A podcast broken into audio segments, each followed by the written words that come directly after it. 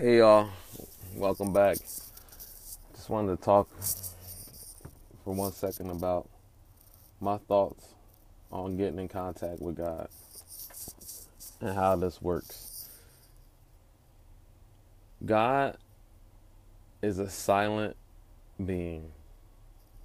God is a very still, quiet, and humble being. So, a lot of times people that I've witnessed, they go to God with a lot of noise and a lot of riffraff. And they can't really seem to get in contact with God, but they keep trying the same method.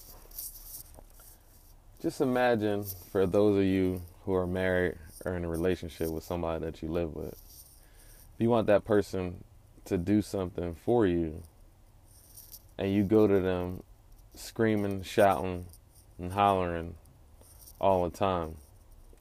Now, every now and again, I believe this person that you're in a relationship with, if they feel like playing along that day or in a very good mood, they might hear you out and do what you asked them to do.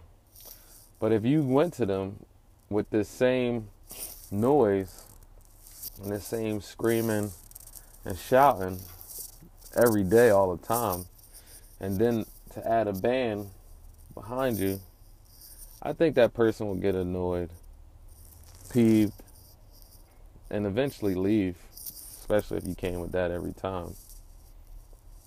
Now imagine going to that person, very humble, very still, and very gently and sincerely explaining to them, you know, what you may need or what you may want from them. Do you think that is more likely that you'll be able to get your point across that way? Or do you think the yelling, the screaming, and the shouting with the marching band, do you think you'll be able to get your point across? So I think, I know, in fact, for me personally, being still, being humble, being quiet, I'm able to have a clear path, a clear conversation with God, being able to get things that I specifically need help with from God and successfully being able to get these things done. I just thought that I should share that for those of you who are trying to communicate with God but are unsuccessful.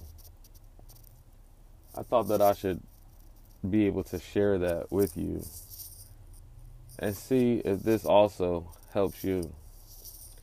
I want to thank you for listening. That's my time. Have a great day.